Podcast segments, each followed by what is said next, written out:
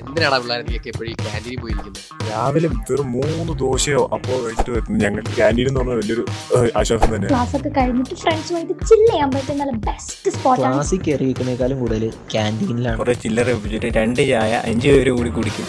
വായി നോക്കാനാണ് ഞാൻ ഊട്ടുവരെ പോകാൻ നമുക്ക് ഫസ്റ്റ് ഇയറിൽ വെച്ച് സീനിയേഴ്സ് ചൊറിയാൻ വേണ്ടിയിട്ട് ഹോൾ ക്യാന്റീന്റെ ഫ്രണ്ടിൽ വെച്ച് പാട്ട് പഠിച്ചതാണ് തട്ടവിന് സംസ്കൃതിക്ക് ഓഫീസ് കിട്ടുന്നതിന് മുന്നേ ഓഫീസായിട്ട് യൂസ് ചെയ്തത്. ഉച്ചയ്ക്ക് ശേഷമുള്ള പീരീഡ് അതെനിക്ക് ഒട്ടും ചിന്തിക്കാൻ വയ്യാത്തൊരു കാര്യമാണ്. കാരണം ഉച്ചയ്ക്ക് ഹോസ്റ്റലിൽ പോയി നല്ല ഫുഡൊക്കെ തട്ടി ക്ലാസ്സിൽ വന്നിരിക്കുമ്പോഴത്തേക്കും ദാ എത്തി നമ്മുടെ ഉറക്കം. അങ്ങനെ ആ പീരീഡ് എങ്ങനെയൊക്കെ ഉറങ്ങി തീർത്ത് നേരെ നമ്മുടെ സുന്ദരൻ ചേട്ടന്റെ ഊട്ടുപുരവായി കയറി അവിടുന്ന് ഫ്രീസറിൽ നിന്ന് നല്ല തണുത്തൊരു സോഡ എടുത്ത് അതിങ്ങനെ പൊട്ടിച്ച് അതിന്റെ കൂടെ കഴിക്കാനായിട്ട് ഒരു ബിങ്കോയോ ഒരു ലേസോ എന്തെങ്കിലുമൊക്കെ എടുത്ത് ഫ്രണ്ട്സിന്റെ കൂടെ ടേബിളിൽ പോയി കഴിക്കുമ്പോൾ കിട്ടുന്നൊരു സുഖമുണ്ടല്ലോ. അത് വേറൊന്നിനും കിട്ടൂല.